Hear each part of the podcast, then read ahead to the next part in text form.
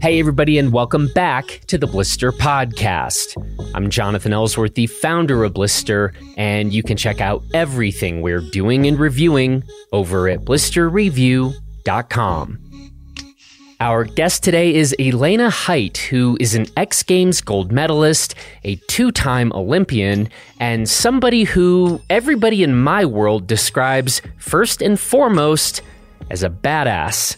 Now, Elena is currently going through a pretty big transition in her life, and so I wanted to talk to her about that and about her new film project called Blank Canvas, which you all should definitely check out. And we'll include a link to the film Blank Canvas in the show notes to this episode. And so, in this conversation, Elena and I talk about competitive drive, we talk about the importance for all of us to get better at dealing with the changes and transitions that are an inevitable part of every human life. And Elena shares some of the specific practices and disciplines that she employs to handle said transitions. We also talk about how similar or different Elena thinks it is in preparing to ride big backcountry lines versus getting ready to drop into a halfpipe contest. We talk about her time in the mountains with the likes of Hana Beaman and Travis Rice and Danny Davis, and more. This episode is presented by Survivor and their Survivor Endurance phone case for the new iPhone 12. As I've said, I always have my phone on me when I'm mountain biking or skiing, since we use them to shoot a lot of bike and ski photos and videos. And the Survivor Endurance case is a lightweight and pretty slim case that still offers solid protection for those inevitable crashes or phone drops that we all eventually have. And speaking of inevitable crashes, I had my first crash of the year this past weekend. I was on the Katana 108 and I'm still getting used to that ski in moguls and figuring out its side cut and the current tune that we have on it. I had one ski ripped off and that caused me to slam down hard on my side. And then my phone rang and it was Luke Koppa calling to say that he was getting on the Silver Queen chair and he wanted to meet up. So, yeah, apparently my phone was still working. In fact, there is not a scratch on it. It's good to go. Now, my head and neck and right knee, on the other hand, didn't feel quite as good, but I did keep skiing and I also skied yesterday too, so we should be all good on that front. Anyway, moral of that story is put your expensive phone in a case that's actually going to protect it. And you can see the case and read more about my own experience using the Survivor Endurance case on the Blister website. And we'll include links to that and to the Survivor Endurance product page at verizon.com. So, yeah, check it out. And with that, let's go ahead and get to my conversation with Elena Hight. Well, Elena, how are you today and where are you today? I am doing great today. Thank you. I am in Lake Tahoe. I got to ride some POW this morning. We got a little bit of snow overnight. Yeah, it's always a good day when you get to be on the mountain. Was this inbounds riding or backcountry riding today? Today I just went to the resort. Yeah, we just had a couple inches. Good, you know, early season, getting my legs underneath me, just hot laps. Absolutely. That's tis the season. Tis the season, you know, the warm up. The first month I feel like is always I start snowboarding and I'm like, oh yeah, it's like riding a bike. And then like I got blisters all over my feet and my toenails are turning black and blue. And I'm like, ah, why every year? it, it's hard. yeah. After so many years, you're like, shouldn't this just be, I get to skip all this part of the preseason now, but maybe not ever. I know it's crazy, and I'm like, I'm tired. Like, I swear I did stuff all summer to get ready to snowboard, and it still wears me out at the beginning of the season.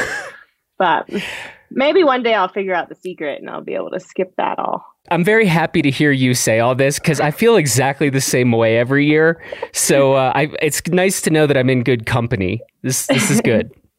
absolutely, absolutely. Let me ask you about the off season. So before you can get back onto a board, what are you doing in the off season. So whether it's specifically in like training for the coming season or just what other activities are you most into and just enjoy doing? Yeah, I do a little bit of both. I having competed for so many years, like off-season training is a definite was a definitely a huge part of my ritual to get back on snow. But I also just like to do a lot of outdoor activities that can slide as training as well. I try to snowboard every summer. You know, I try to do a, a trip at least to Mount Hood or or down to the southern hemisphere. Um, this summer was a little different. It's like the longest I've been off my board in a while. But uh, but yeah, in the summer I really like to run. This summer I got into trail running, which was really awesome. Um, I do a lot of yoga. Uh, I surf a lot. Surfing's like my main activity, I would say. I'm starting to learn to mountain bike, which I'm a total beginner at, but is super fun. And then like in the fall, I really I get back in the gym. I I find a lot of um a lot of benefit from strength training and just having that to go along with like the cardio from riding bikes and running. Just taking hard landings and you know hard falls. I feel like the strength really really comes through there. On the strength training front, do you feel that a lot of the people you know, or maybe a lot of your, you know, competitors when you were, I mean, it's not like you've been out of the comp scene all that long here. Do you feel like everybody is now kind of on that same page in your world broadly in terms of like, oh, yeah, we all understand the benefit of strength training. We're all putting time in in the gym. Is that standard now or not yet? What do you see? Oh, man, it definitely depends on what circles you you play in. I um it's you know, I started snowboarding competitively like now it's been 18 years. So when I first started snowboarding and was on the pro tour, like those were not the days of going to the gym. You know, we were like, those were the party days still. And it, I've seen it slowly kind of shift and, and mold into this, like, I think that the demand is, is just so high and the tricks are so consequential that like you kind of have to take it seriously to the point of like at least having some sort of like routine that tries to keep you healthy or else the injuries just start to stack up. Um, so I think in the contest world, you know, it's definitely a lot more regular and the like strength training is there. I've noticed since kind of dabbling into the backcountry world a lot more that a lot of people actually don't go to the gym um, and kind of use their other outdoor activities as just pre training for the winter you know, it's a little different. Like the demand on your body is a little different. The half pipe to like big mountain, especially if you're hiking a lot, if you're splitboarding, you know, that's a totally different style of fitness that you need. So I've kind of seen the full spectrum, but I still believe in the gym and and get in there as soon, as much as I can. Uh, but during the season, my go-to is is yoga. That's what I've found is like keeps me strong and healthy and like flexible and like able to take the strength that I've built before the season and just like make sure it keeps me flexible for tomahawks mostly because I tomahawk a lot.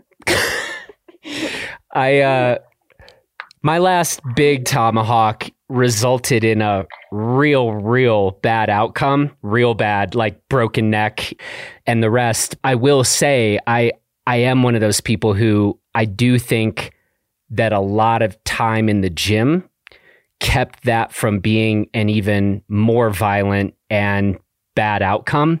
So I, I still am kind of on the, the side of like, I think if you're playing in certain arenas where there are consequences like tomahawking over cliffs and the rest, I, I still am kind of a advocate for the gym. That's good to hear. Yeah. I, I mean, I see the benefit for sure. and it's good to hear. I mean, I I think that I see it the most in falling. When you're strong, your body does like it it holds itself together a little bit better, and that can make the difference, like you said, between something super serious and like not so bad. Yeah, we're going to be kind of weaving in and out, you know, about this new film you're in, Blank Canvas. But one of the things I wanted to ask you about, you note early on in the film that you were a very competitive child. And I am curious to ask you if you can sort of point to anything, something that sort of fueled or inspired this competitive nature? Or did it just kind of come out from who knows where? That's a great question.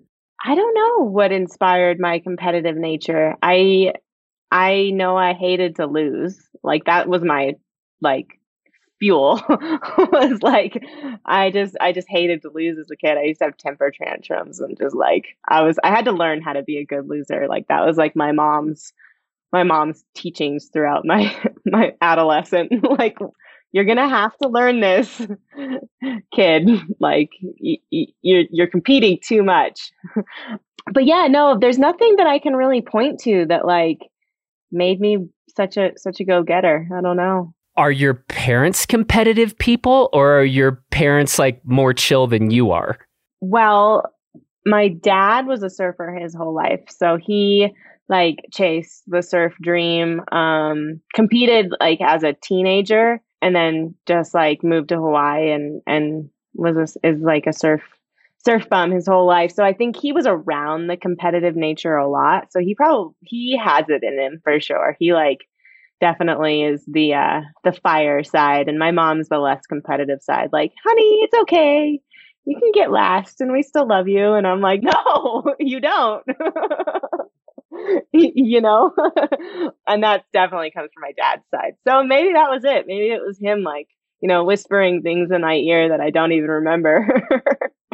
That's interesting. Okay, related question. You know, and I, I just had a conversation with Bode Miller, and we were talking about some questions that I'm going to ask you about in this conversation, but I always just find it really interesting, you know, like this kind of idea of a natural disposition, a natural competitive disposition, or what I kind of like to call like a just force of will. How much of that you just have to be born with it. It can't really be cultivated. And so some people have it or they don't. And then, of course, like training or whatever, there's, or mental preparation those things can certainly refine, polish, build upon a kind of competitive nature that is there. But I think it's just an interesting question, right? Like, how much has to be present upon birth?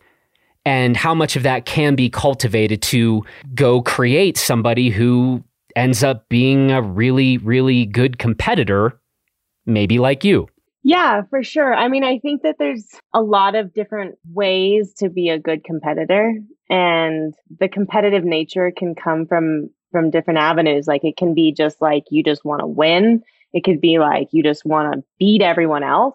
Um, you see some competitors that are just like uh so focused on just the like technique that they that's all they that's all they focus on and they just happen to like be able to perform at the highest level and the competition means nothing to them. It's really interesting especially in snowboarding in a sport that is a little unique in the fact that it's not like you're getting timed.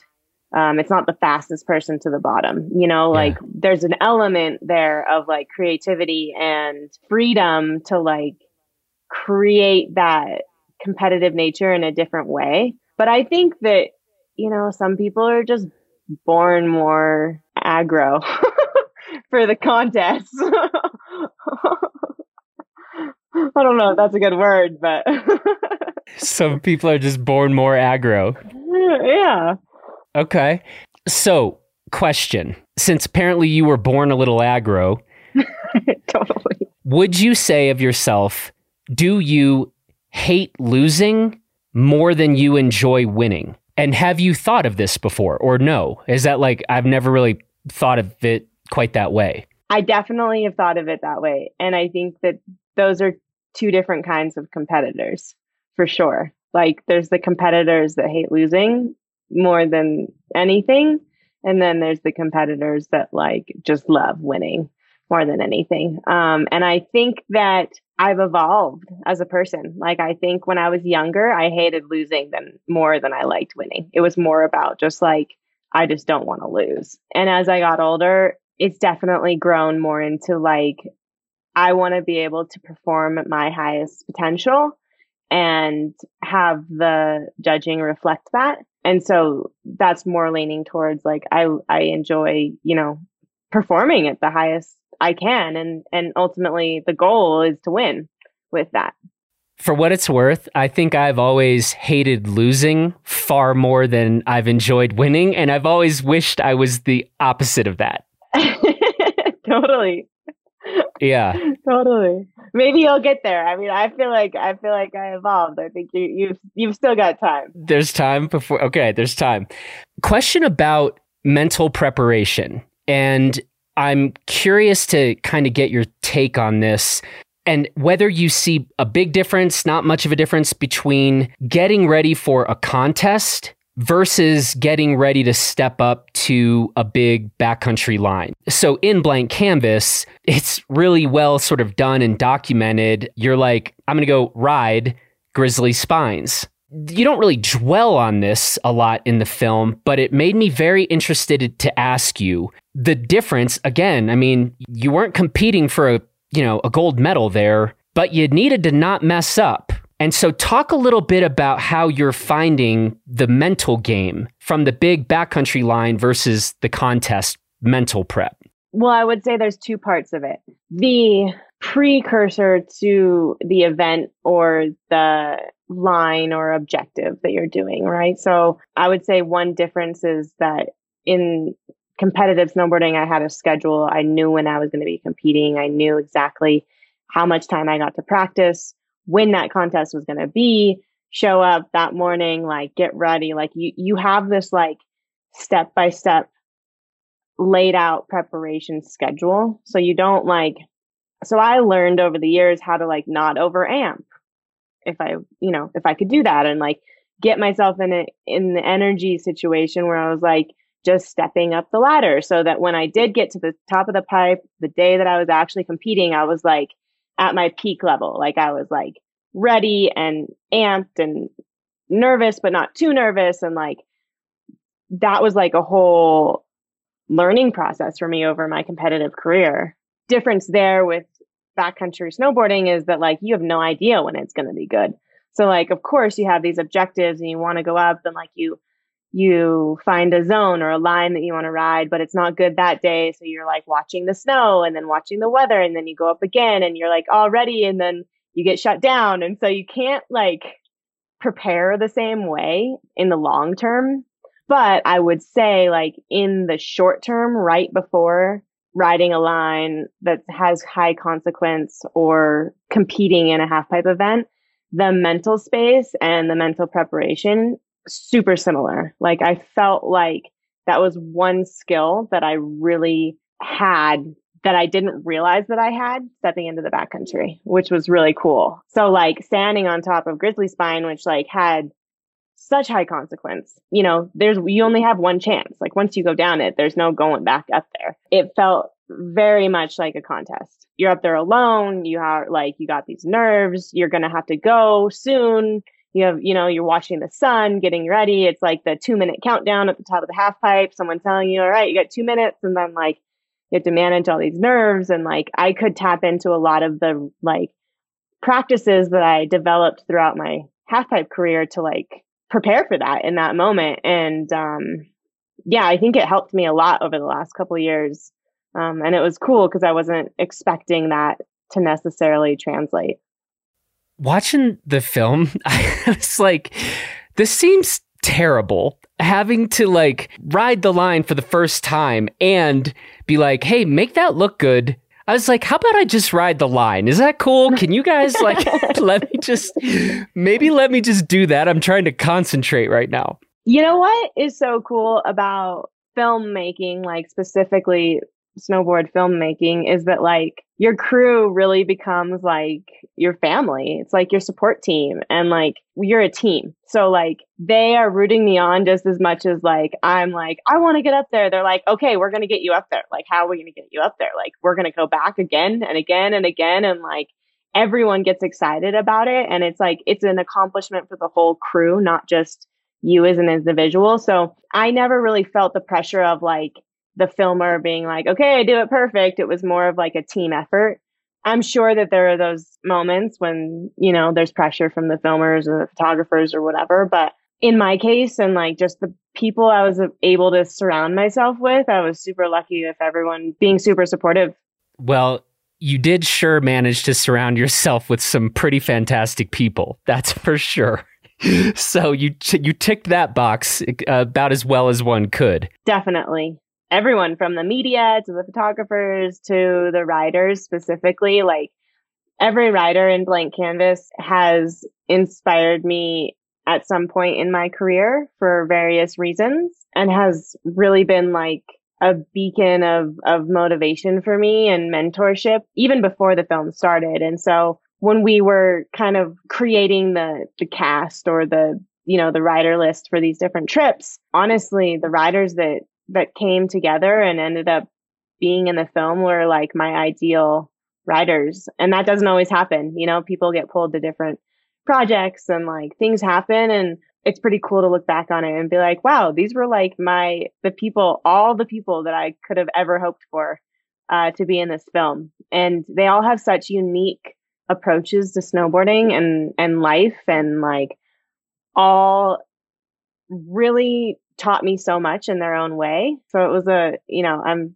so grateful for the opportunity and for each of them and their, just their willingness to share the passion and stoke and wisdom is like was really cool. There's a really fun Japan trip in blank canvas. And I I haven't been to Japan. It's it's the years are stacking up now. I haven't been there since like 2012 and blank canvas very much made me want to get back there. How much time had you spent in Japan prior to that trip?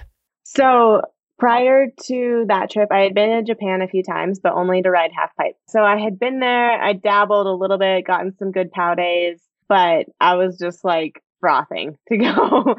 I knew I loved the the culture because the culture is just amazing and the people in Japan are just like so awesome. So that was at the top of my list. I was like, I just want to go and explore and seems like a really great place to like start this whole journey because you know, the mountains are big, but it's manageable and the terrain features are a lot more just like playful and it gives you the opportunity to kind of just get your feet underneath you before like trying to take off really big lines.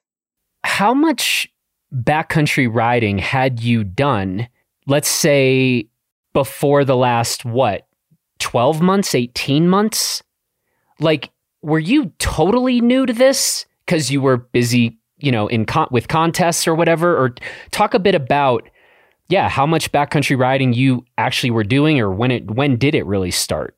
Yeah, for sure. So, I mean, growing up in Tahoe, we rode everything, and those were the days of like, as a kid, like I raced gates, I rode boardercross, like we rode POW on POW days. We would go in the trees and build little jumps, and like we rode half pipe and slope style, and like there was no um, kind of like pigeonholing kids at a young age when I was growing up. Um, and so I kind of had this affinity for everything as a kid. And then I just started honing in on half pipe because I really enjoyed it and started doing well in contests and always would come home and ride POW with my friends. Like that was always like the thing I looked forward to or like go on a couple days trip in between contests every year.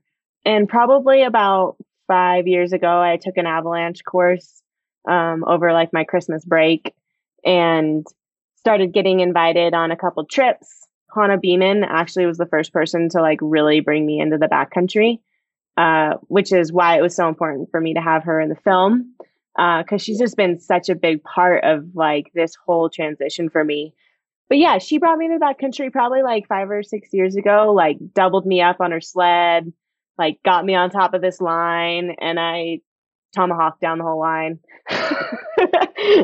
and she was just like, it's okay. Like, you're doing great. I'm like, I don't know if this is for me. I think I'm bad at this. Like,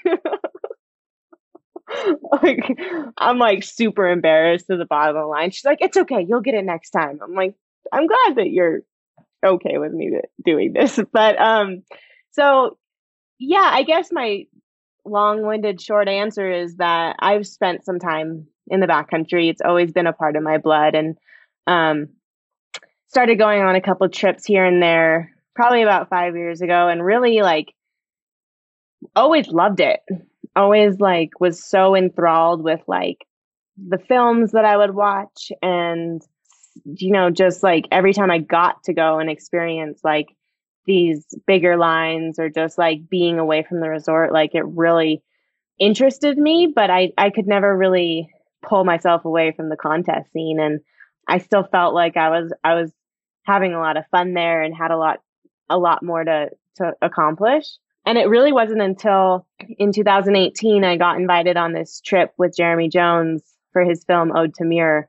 And we ended up doing a nine night, basically crossing of the Sierras from east to west. We crossed the Eastern Sierras and, uh, I had never done anything like that before. And during that trip, I just had this like aha moment of like, wow, this is obtainable and like I'm having so much fun and I it was just like a it was a tipping point for me. It was like I love competing but like I want to continue to progress as a person and progress as a snowboarder and of course there's always more to learn in whatever avenue you're in but I felt like I had really like reached my personal ceiling and was you know, just ready for something new. And, and I went on this trip and I had no idea that that would be it.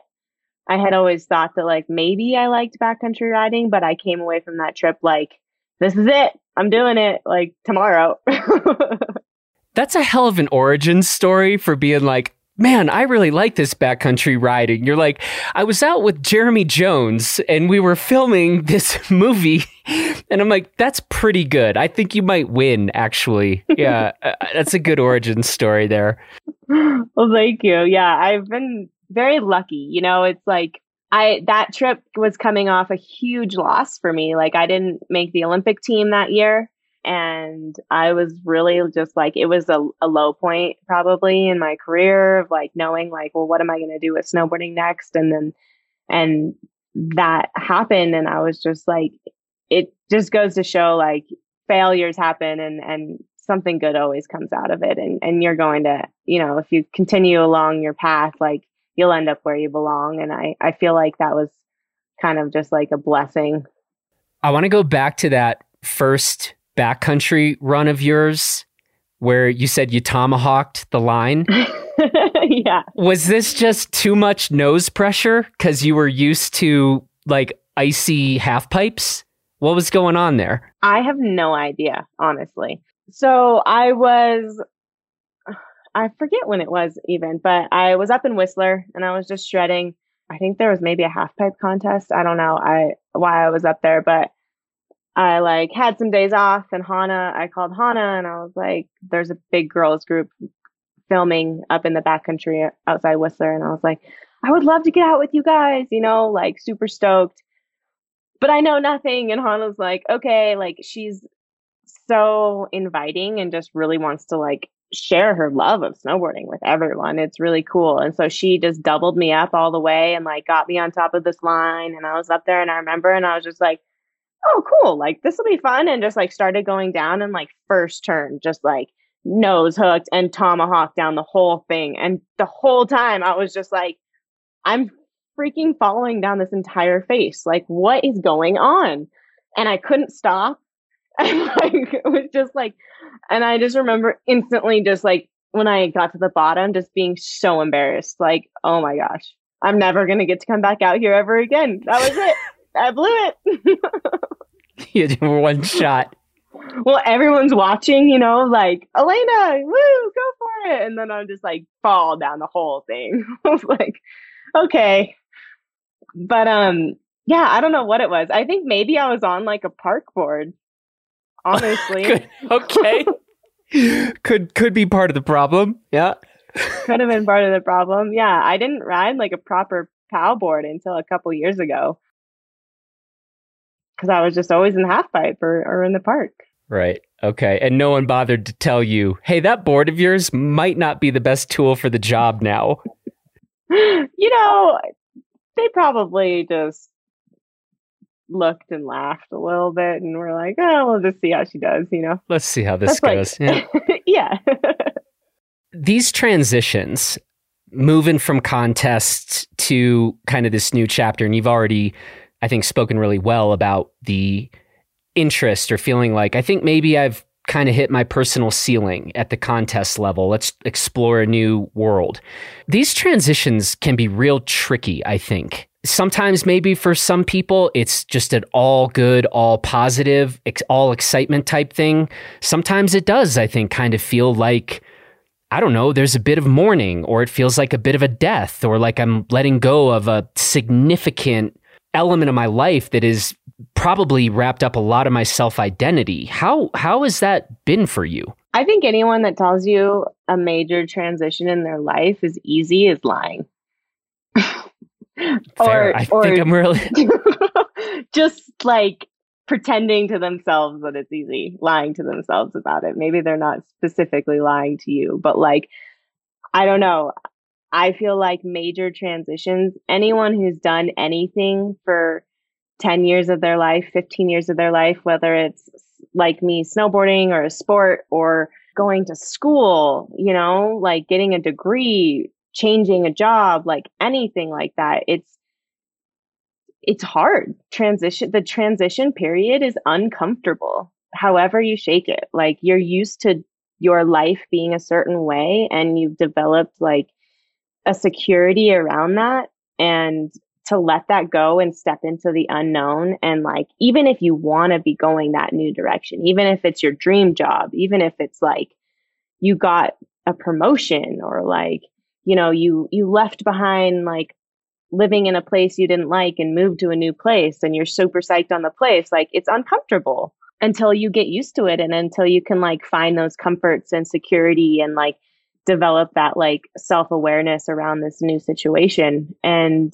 yeah, I mean, I think that Blank Canvas really is about that transition time and humanizing it a little bit because it's really, really easy to look at someone else's path from the outside and be like, wow, that was such a graceful transition. You did such a good job. It looked so easy. And most of the time you talk to those people and they're having a really tough time on the inside and in their own heads and like making it all work. And usually when they come out the other side, they're like, it was so worth it. And like, that's how I feel is like, I'm not necessarily through the transition, but there was a lot of bumps in the road. You know, there's a lot of like, yeah, giving up on goals that I didn't accomplish in the competitive world and having to like really deal with that internally and know that like that was something I was 100% leaving behind and like there's no ounce of hope of like maybe obtaining it one day.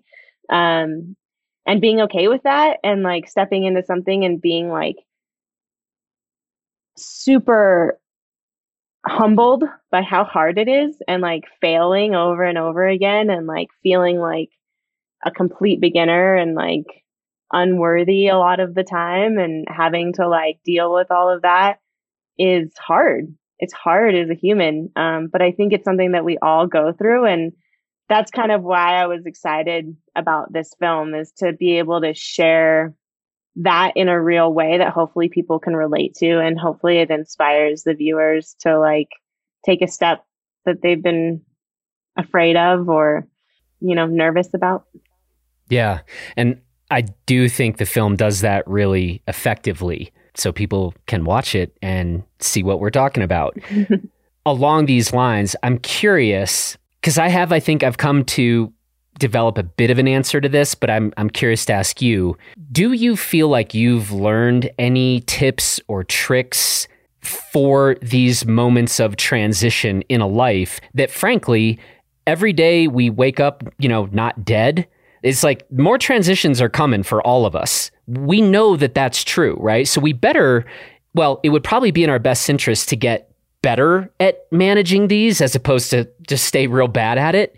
Have you yet come to develop any tips, tricks, methods, etc., to bring you through some of these transitions? Yeah, for sure. And I agree with you. I think that's such a good way to look at it. Like if you're not waking up dead, there's more more change on the way, no yep, matter who you that's are. That's right. And so honestly for me, I think it's all about having practices that you can stick to during like the hard times and the good times. And having those routines that keep you centered and be able to come back to like the things that are important to you and the reasons why you're doing what you're doing and um, all of you know your core values. And for me honestly i started meditating quite a few years ago. That's been a huge help. Recently i've taken up a lot of breath work. It's something that like has always inspired like i've been intrigued to. And it's really helped my meditation practice. Um, my meditation practice is like you know I meditate when everything's good, but then when things are bad, like I lose the practice.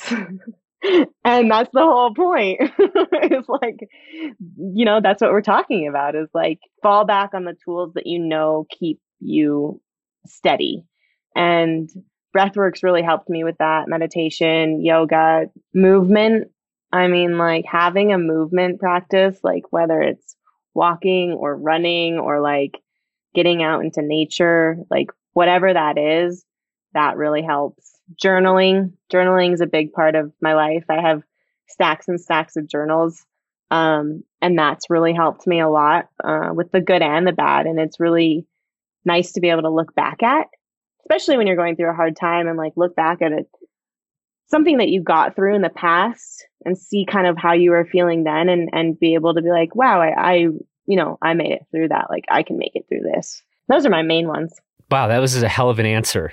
The journaling practice, how long have you been doing that? And like really consistently, or is it kind of, you know, ebbed and flowed a bit? Yeah, it ebbs and flows for sure. But I have journals from when I was like, when I first started traveling, I started keeping a journal.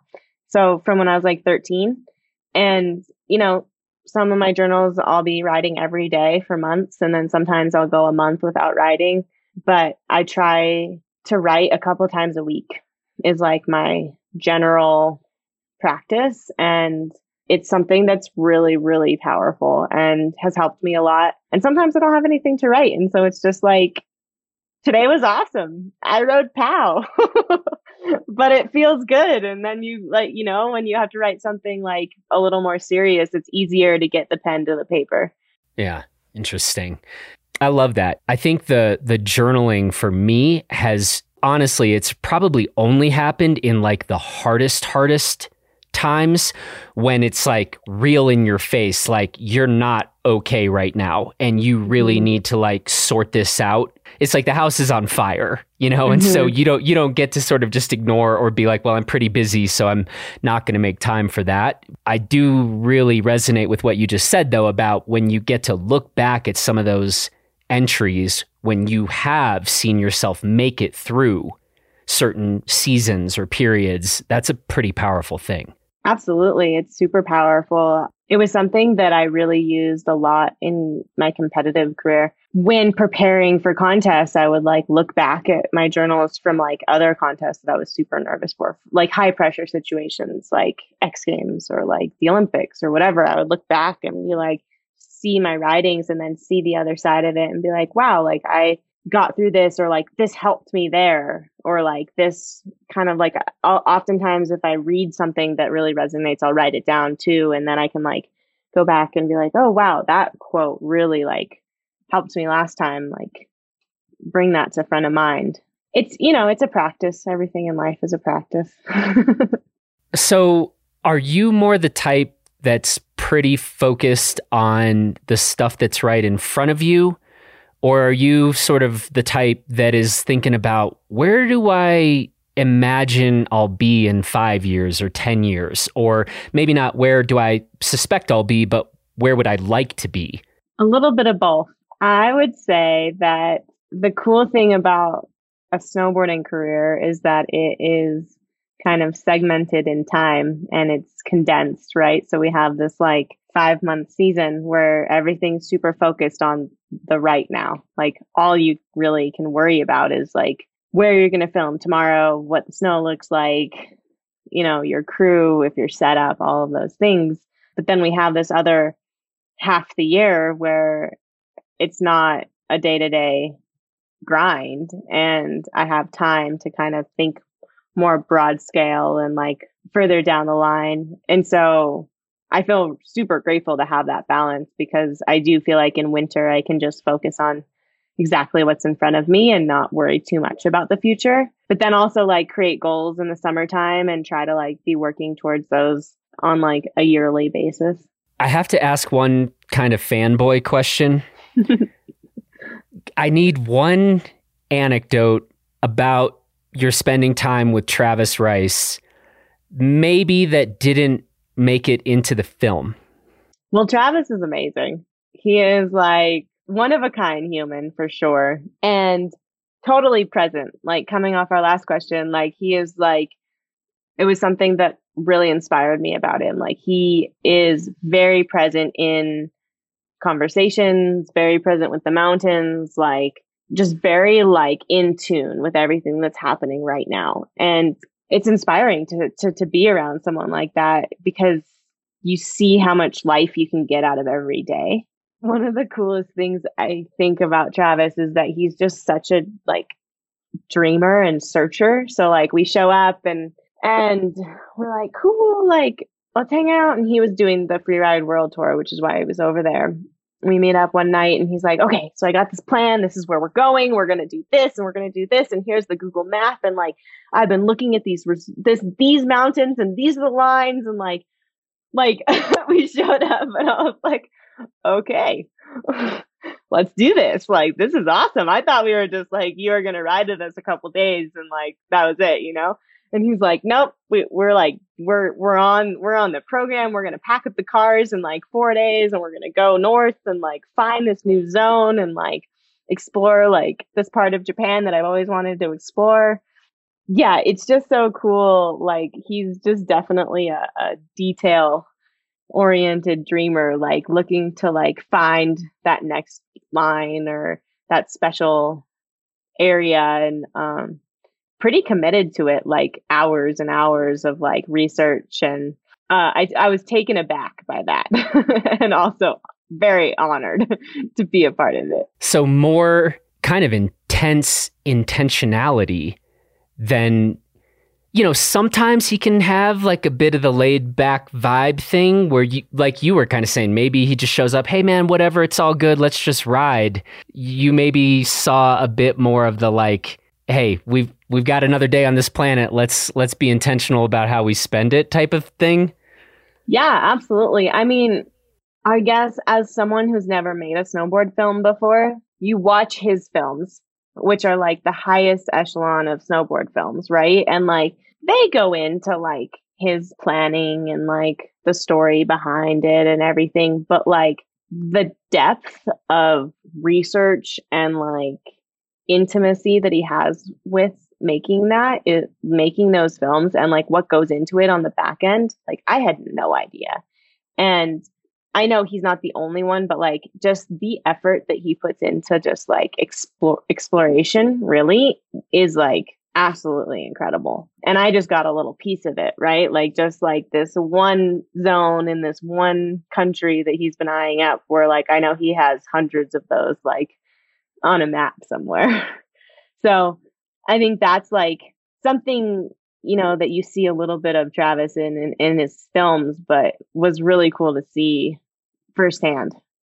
I want to let you get going soon, but I also definitely want to ask you a bit about some of the stuff that you've either been reading or watching or listening to, given that I imagine that, you know, like a whole lot of us around the globe, we've all maybe had more time at home than we're perhaps accustomed to. What what's grabbed your attention or interest on the books or film or album front? Yeah, for sure. Lots of time at home. This summer, I was diving into a lot of books. I did a lot of reading and listened to a lot of audiobooks too, actually, which I've gotten into. Um, one of my favorite books from the summer was Alicia Keys' More Myself, her autobiography. It was really, really well done. And I actually listened to it on an audiobook. She's incredible just as a human and everything she's done in her career. I also read, stimu- re-stimulated my interest in it, but I read um, the book Breathe by James Nestor. Yeah, he did this book called Deep, and it's all about him exploring freediving. And uh, I've always been interested in freediving, and so I read that book. And then his second book came out called Breathe, and man, that just like kicked off the breathwork practice like on a whole nother level. Um, was super inspiring and uh, I would highly, highly recommend it. I also read kind of in sync with the times that we went through. I read a book called by Elaine Brown and she was like the right hand woman to the Black Panthers. And it was her autobiography. Really amazing. Like you think that action sports are crazy. like talk about like, you know, activism and social like social work. It's insane. So wait, what was the title of that last book? Oh, it's called A Taste of Power and it's Elaine Brown's autobiography. Super interesting, fascinating actually. Um, she's a total badass. yeah, so those were a couple of my favorite books and then a lot of good music coming out of of quarantine. I feel like the artists were all like holed up in their in their studios, couldn't go anywhere and just like recording amazing music, which was awesome. Uh Khruangbins, they put out a new album that's been amazing. Um Mount Joy is one of my new favorite bands. Yeah.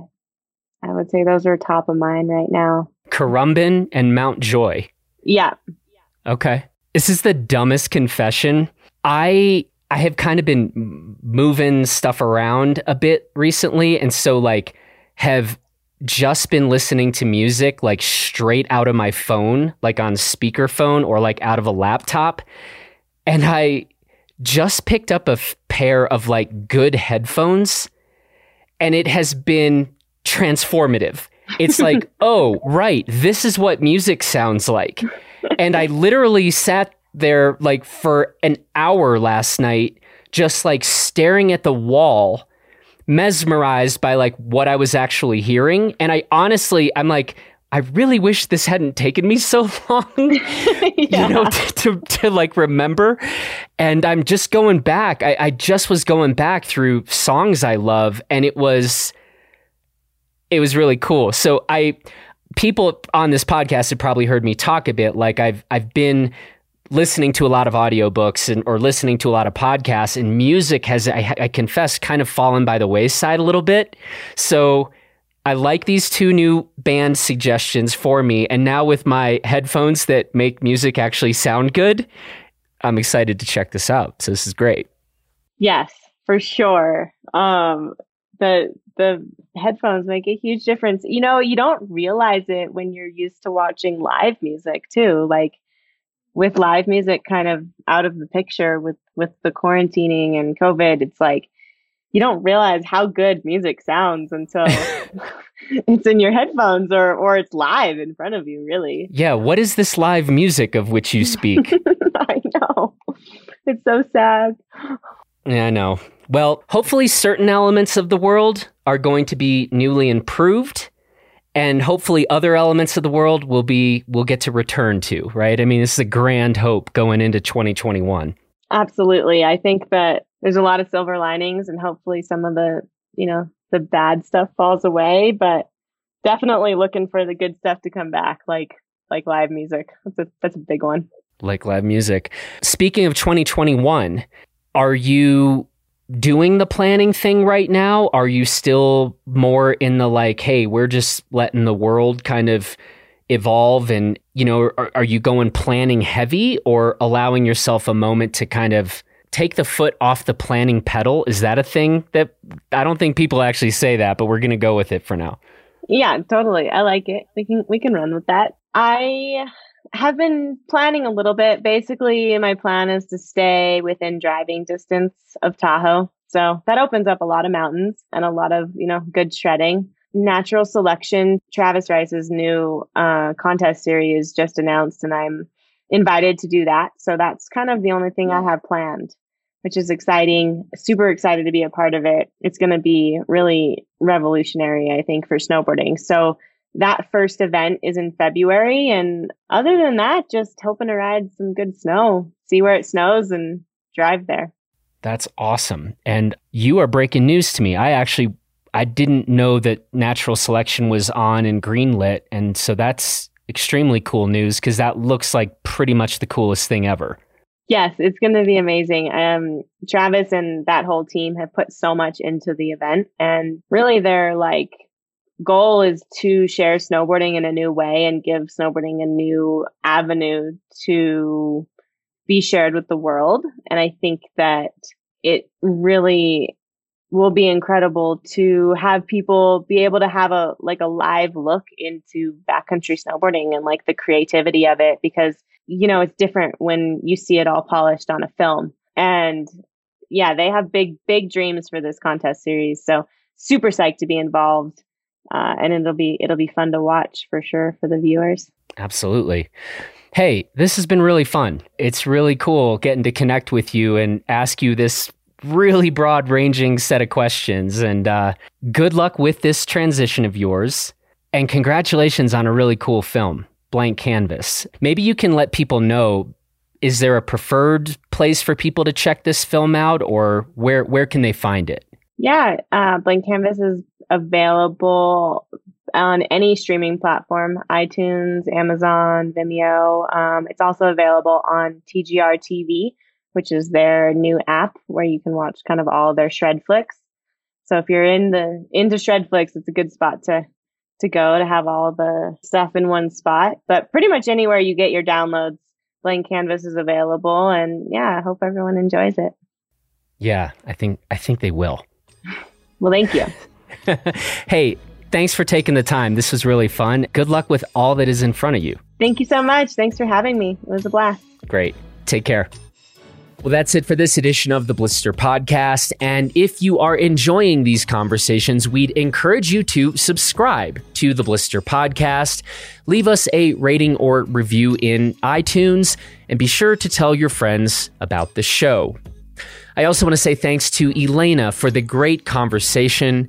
Thanks to Taylor Ahern for producing this episode. And thanks to you for listening. From all of us here in Crested Butte and Gunnison, Colorado, please take good care of yourself and everybody else. And we will talk to you again real soon.